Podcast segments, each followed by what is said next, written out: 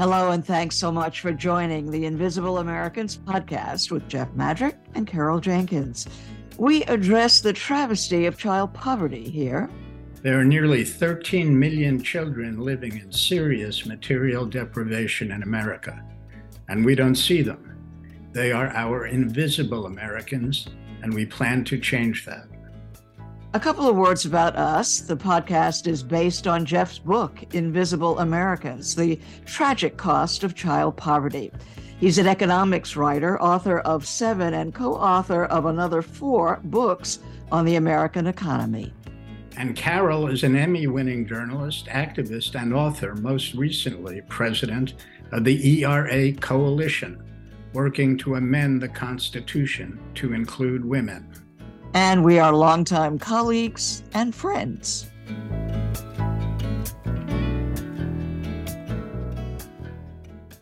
Our guests today are right in the thick of breaking news on the crisis of child poverty. Dr. Maya Rockeymoore Cummings brings us up to date on the current Washington debate about Social Security. And her report reminds us it assists millions of children in poverty, as well as the elderly. Dr. David Brady warns us that child poverty can lead to early death. In fact, it is a leading cause of death later in life. We begin with Dr. Maya Rockeymoore Cummings, economics and policy expert. She's a non resident senior fellow at Brookings Metro Institute and the founder, president, and CEO of Global Policy Solutions. Dr. Rockeymoore Cummings has testified in Congress and chaired the board of the National Committee to Preserve Social Security and Medicare. She's the author of the forthcoming book, Rageism Racism, Ageism, and the Quest for Liberation Policy. She talks to us about her report, Overlooked but Not Forgotten. Social Security lifts millions more children out of poverty, something we sometimes forget about. Maya, thanks for joining us you issued a provocative report that I don't think many people are fully aware of about how reducing Social Security would cause damage to many, many thousands of children. Could you explain the nature of the research you did, you and your people? Thank you for the question. Uh, I think because Social Security is so um, associated with seniors in the public's mind, that many don't realize that Social Security is a, a program that serves people over the lifespan from birth to death. Uh, and that many of Social Security's recipients are actually children under the age of 18. And this is for several reasons. Uh, one is that Social Security is not just an old age program. Uh, there are three different programs within the Social Security system. It is the old age insurance program. It's also the disability insurance program, and it's the survivors insurance program. Now, under the survivors insurance program, uh, children actually receive Social Security because one or both of their parents have passed away.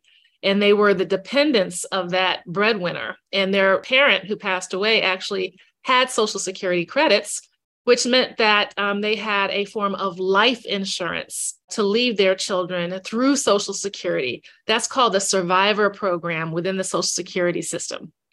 But people also don't realize uh, that children receive benefits also through the disability and uh, old age portion as well, because there are many grandparents who are taking care of grandchildren there is a process for eligibility of covering those grandchildren as dependents of those seniors who are caring for them. And so there are a substantial number of children who are receiving benefit, retirement benefits, interestingly enough, because they're being cared for by their grandparent. And then, of course, the same thing with disability. Uh, Social Security covers families of the disabled, and dependent children are often a part of that as well. Given the size of cuts being discussed today by some politicians, when do children begin to lose benefits? So, children lose benefits at the age of 18. Uh, if they're still in high school, they lose it at the age of 19. But the fact of the matter is that Social Security actually used to pay for, if you were a survivor, they used to pay through college. If you enrolled in college after you graduated from high school, Uh, and in the, the early 1980s, as a part of the reforms that they did to save money, they actually cut out the college benefit. So really, it's 18 and under today. How endangered are the, the kids with these new ideas? I worked on the Social Security subcommittee of the, the Ways House Ways and Means Committee when I first got to Washington, D.C. I became an expert on Social Security, but it was my job in the uh, late 1990s, early 2000s to pull together a coalition of people to battle the right wing uh, in their effort to try to privatize the system. And we joined with a whole lot of other organizations, including unions and nonprofits, women's groups, children's groups, you name it, to basically battle the privatizers. And we actually won that debate. We beat a sitting president of the United States of America. And if that proposal would have gone through, none of the think tanks, uh, and certainly uh, the late president or the, the former president George W. Bush, any all of those people were not thinking about the children on Social Security. They were only thinking about Social Security as a retirement program. And all of the evidence that we saw and uh, the reports that we saw were that they were planning to transition uh, the funding towards uh, seeding these private individual accounts uh, without regard for the full range of benefits that families receive, which would have ended up destabilizing the Social Security program as that three legged stool that covers disabled and survivors as well. And so children would have been left out literally in the cold. Um, so that was one threat. Maya, where, where do we stand today? You know, the, the, the arguments that we that we hear in DC. Most recently, two senators have offered a proposal to actually take the Social Security funding uh, and turn it into a sovereign wealth fund. Now, a sovereign wealth fund is like what Saudi Arabia has, um, where they take, you know, a, a, significant chunk of cash that they they're sitting on, and then they go out and use it to invest in, uh, frankly, a lot of Silicon Valley companies here in the United States get Saudi Arabian uh, sovereign wealth funding for their uh, initiatives. But, you know, Social Security is not the same thing as a sovereign wealth fund.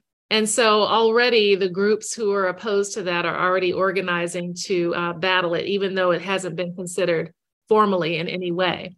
At the same time, as you well know, during the Obama years, there were proposals to cut Social Security. Now, this is the situation we're in right now. And by the year 2034, the Social Security fund system is expected to uh, experience a funding shortfall of approximately 25 cents on every dollar of promised benefits. Everyone knows that Social Security is going to have to be reformed.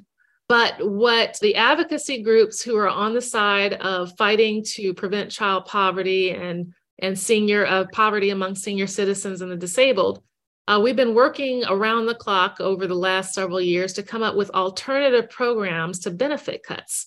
The big battle looming ahead is how the system is going to be reformed in order to actually ensure solvency for Social Security over the, the 75 year window. Uh, and we're prepared. And the pre- preparation has come to say that we need to actually uh, make sure that we are uh, basically thing, doing things like raising the cap so that wealthy people pay more, and things like you know having a penny increase per year for um, current workers so that we actually have increased funding opportunities. We do not have to cut Social Security in order to save Social Security. The cap, just to clarify for our listeners, is uh, at maximum, well, maybe you should describe what the cap is, but the cap is above which you can be taxed. So Oprah basically pays her Social Security taxes in the first minute after midnight every year. Meaning that, you know, if you are a multimillionaire and a billionaire, uh, the Social Security cap is currently, I think, approximately, and I'm actually, I'm not sure what the number is, but it should be somewhere around $140,000 if you earn over that amount, you're not paying Social Security on any amount over that amount. Most Americans who are middle income are paying uh, Social Security taxes on their Social Security and Medicare, by the way, on their entire payroll tax contribution. Now, I should point out that Medicare doesn't have a cap. Social Security does. Maya, I want to go back. Uh, uh, we'll we'll cycle back to to this. Thanks for giving us the update. Uh, you're saying it doesn't need to be uh, that we can save Social Security. Uh, and we have to keep in mind the children that we are concerned about who are living in poverty and what they're receiving. Talk to us a little bit about those children. You say there are millions who are supported this way uh, in this country, and they're never thought about. The, the, the title of your report was Overlooked but Not Forgotten. Social Security lifts millions more children out of poverty, you know, which again, a surprise. We have to keep thinking about that. Who are the children and who's helped the most? So these children are uh, some of our most vulnerable in the country. Um, they are the children of people who are disabled, the people of people who are or grandchildren of people who are older adults, and they are children of, of workers who have just died, who have passed away and left children behind. And so they need these funds. These are important funds for them to survive, to actually make sure that they have income coming into the house so that they can you know have uh, the the resources they need to um, you know uh, get get by. Now what we found in this report is that the official number of children on social security is actually an underreported number and this is why.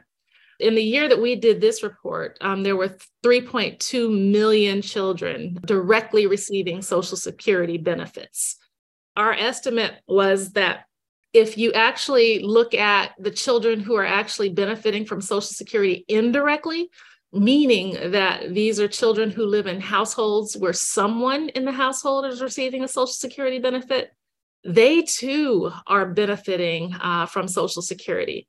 And so we uh, we estimated this study shows uh, that that number would have been doubled. 6.4 million children are actually directly or indirectly receiving Social Security. Now, many of these children are children of color. A growing number uh, certainly are uh, African American, Latino, and other. Unfortunately, the Social Security Administration does not do a, a, very deep dive in terms of you know recognizing what other ethnicities are on Social Security. But the other category includes Asian American children, it includes certainly, um, you know, uh, uh, children of other ethnicities. And so we know that children of color are disproportionately needy. We also know that that low income children are disproportionately reliant on these benefits. So Social Security is literally one of our nation's largest anti-poverty programs for children in this country. Uh, and people simply just don't know that. Your goal then is to keep Social Security strong and benefits up short. Absolutely. We have to keep as one of the essential pillars of anti-poverty protection, not just for seniors, but for people of all walks of life, but especially for children. Social Security absolutely has to remain strong and any efforts to try to pervert the program by creating individual accounts or sovereign wealth funds or whatever scheme they come up with next should be seen as a direct threat to uh, our, our efforts to actually ensure um, economic security for vulnerable children. One of the things you point out in the study is this multi generational family situation that seems to be growing. Can you talk to us about, about that? It turns out that the children who are living in these multi generational families uh, are actually driving benefits. And about two thirds of these are, are um, consist of three generation households uh, that include, you know, grandparents and their uh, children and then their grandchildren. So, you know, it's been rising over time. By the time the study was done, uh, it had increased uh, from 8% to 11% in a few short years. And we expect when we do an update to this uh, that we'll see it even more so because of COVID.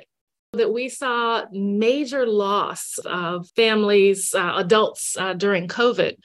The numbers of total children who are directly receiving Social Security had declined by 2021. If Social Security is doing its job, I expect that that number should actually be booming by the year 2023. Unfortunately, we have a data lag with the Social Security Administration's reporting. Um, but because of COVID, I think that the need has increased dramatically. I think that you have served on so many of the, you've chaired some of the commissions, committees that, you know, have worked to try to provide support for children. Where do you see us as a country, having done this work for so many years in, in our response to children living in poverty? So I have a quote somewhere, and, and forgive me, I'm probably going to misquote my quote. What I say is that a nation that is oblivious about the condition of our, its children is a nation who who is basically looking at a disastrous future. Um, if we're not paying attention to how our children are faring uh, and their def and their our future, then we are basically shooting ourselves in the foot. We're undermining our potential, we're undermining our opportunity to grow our productivity, to uh, increase uh, our standing uh, as a uh, our you know certainly our standard of living, but also our our nation's economic outlook. Uh, and so our children need to be our highest priority, and they're not. They're simply our lowest priority. And I think it is a crime, and I'm sure that Jeff is going to talk about this, but it is a crime uh, that we saw that human, and this doesn't have to be, that we have the policy tools currently to actually eliminate child poverty in the United States of America. We saw during COVID when we implemented the child tax credit and the child allowances that poverty amongst households with children declined dramatically. Child poverty declined dramatically. And all we need to do is put more attention and focus on how to invest in a way where we can completely eliminate it. Unfortunately, what we saw was that after two years, the Congress reversed itself and took away one of the best things that we've seen uh, in recent memory with regards to the impact on child poverty. And so that I think is criminal. I think that we need to actually recommit ourselves to ensuring that we do not allow this to occur in the United States of America. And I look forward to what Jeff has to say about this and joining him uh, in this effort. Well, I'd love to talk a long time about this, and I've written a lot. Why don't we leave it with you? I do agree. A nation that so neglects its children cannot be called a decent nation. So, guess what, folks? We live in an indecent nation, and let's change it because kids suffer. Indeed. Thanks so much, Maya, for coming to talk with us about the children being supported by Social Security, the children who were lifted out of poverty by the child tax credit, the expanded version of that, and, and looking for ways that we can actually make a difference here. Absolutely. Thank you for having me, Carol. And thank you for having me, Jeff. Take care.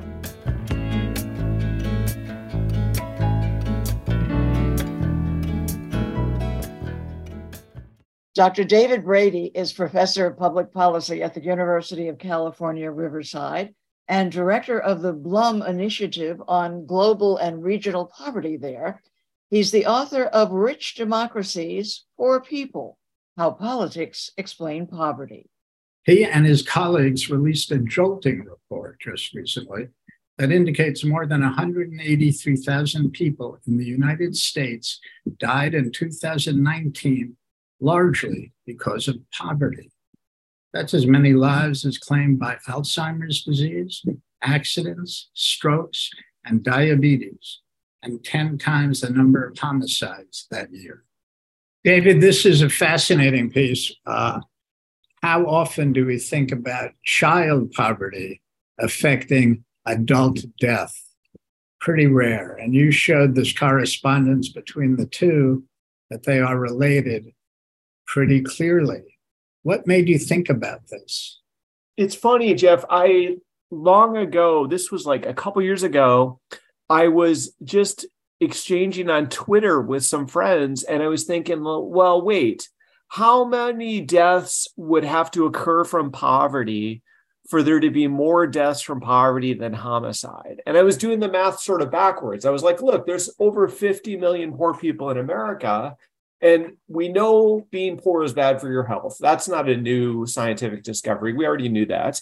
And I figured, well, some of these people would die because of this poverty. And then it started to occur to me that you really wouldn't need a very high percentage of poor people dying for it to exceed homicide. And then we sort of worked backwards from that and one of my talents has always been having smarter friends than myself. And so I knew Hui Zheng, I knew Uli Kohler, and thought about some data we had and thought, couldn't we come up with an estimate of how many deaths are linked to poverty?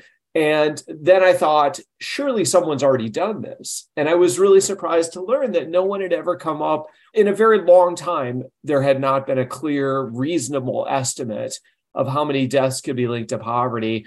And so then I thought, couldn't we just, just do this using some data we had? And so really trying to kind of puzzle through wait, how, how much mortality is plausibly, reasonably estimated to be linked to mortality and poverty? And so that's kind of drove us down this path. And like I said, I was sort of surprised to learn no one had this number handy, no one had it available. How did this lead from cause to effect? I think many people would like to know.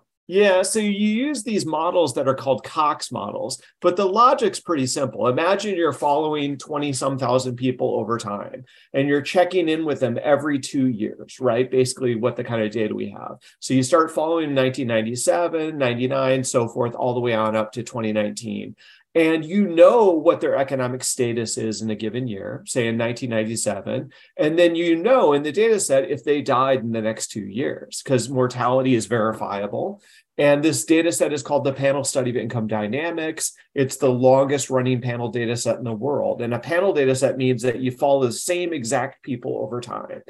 And I, you know, so that's in the data set. They have a pretty good coverage of the population and they have really really high quality income measures. And you know jeff you and i care about how we measure poverty it's really important. We count the tax credits we count the non-cash benefits like something like snap and we really measure poverty very rigorously with a lot of scrutiny.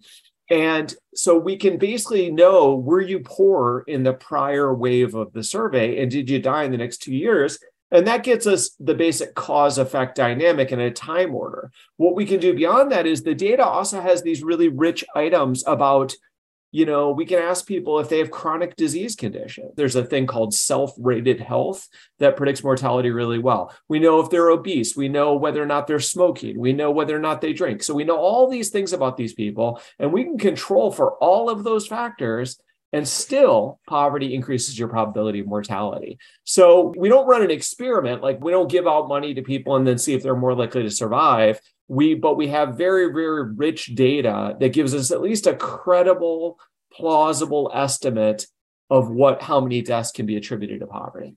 When did you know when was your eureka moment? Again, I, I'm smart enough to to have friends smarter than me. And when uh, Hui and Uli sort of did some of the initial analyses, and we started to figure out that we were looking at mortality estimates of like 180,000 deaths a year. That's one of our estimates.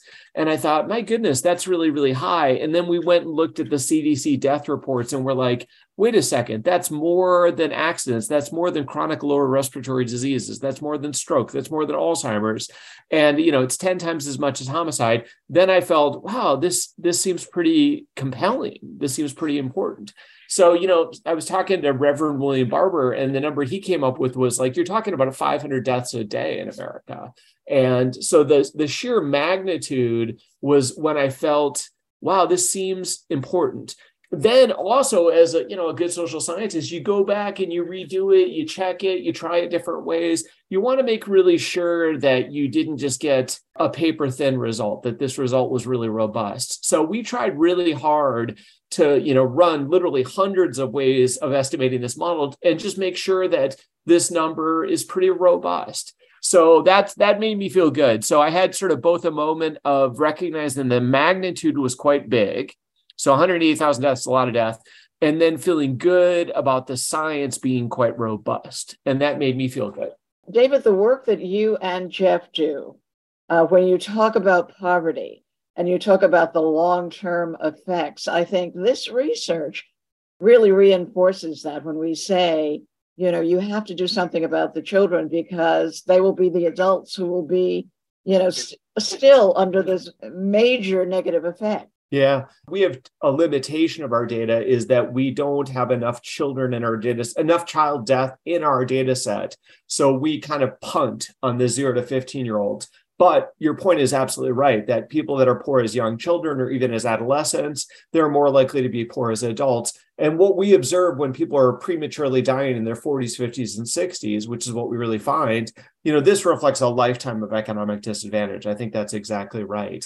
I mean, along your lines of what you said, Carol, one thought I keep getting stuck on is Well, everybody agrees that if there's mortality, that's expensive, right? There's a cost to that. You know, people do benefit cost analysis and they put millions of dollars on each human life, right?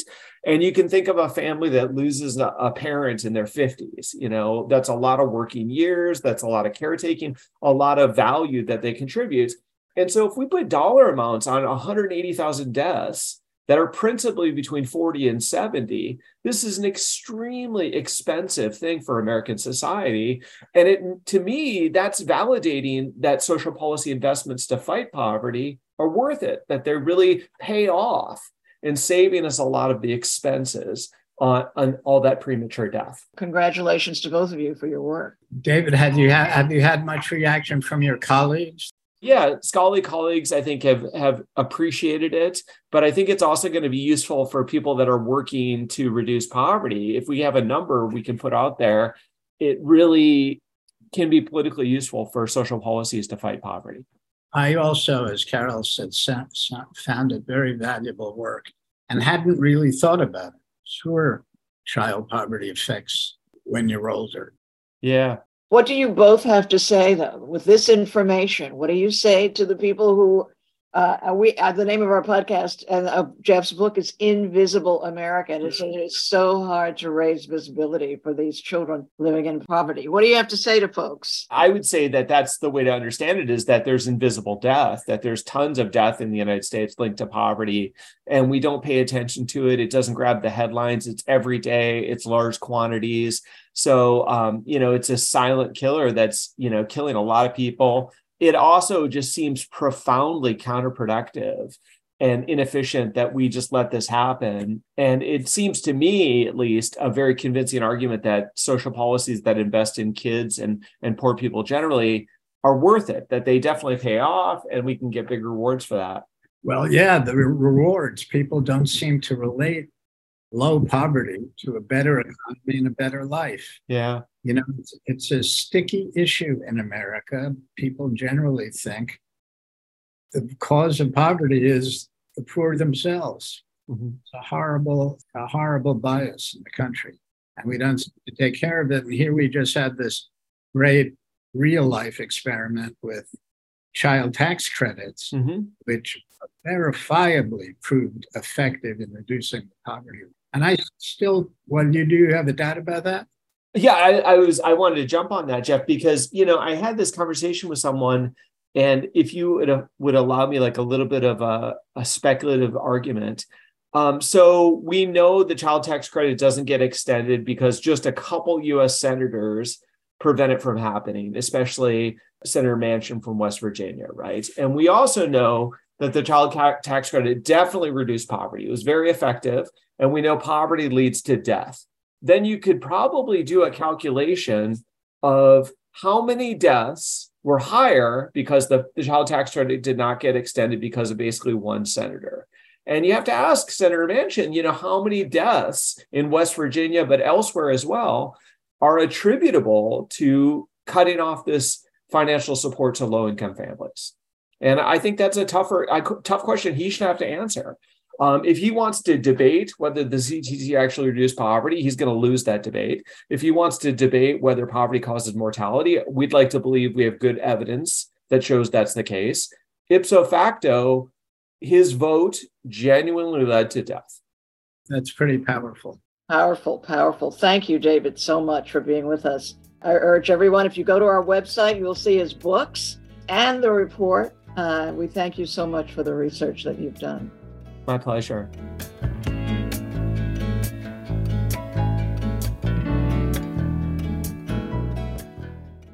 History will judge a nation's decency in various ways. One of them will surely be the well being of all its children. American neglect of its poor children is both inexplicable and deplorable. By basic measures, it has the highest child poverty rate among rich nations in the world. A generation of careful academic research has shown how damaging this has been to children's cognition, health, nutrition, and future wages.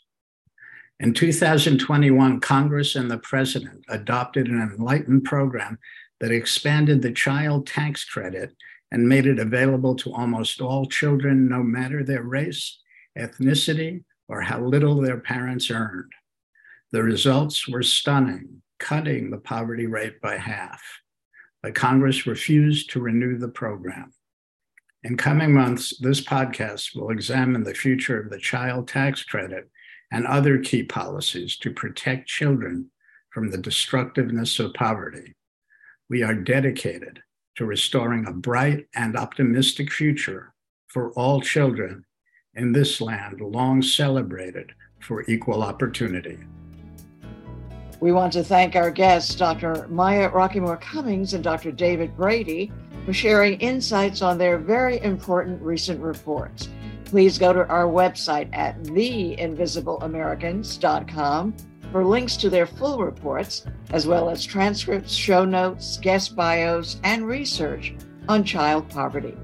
That's www.theinvisibleamericans.com. Jeff and I will see you the next time. In the meantime, follow us on all social media platforms. See you the next time.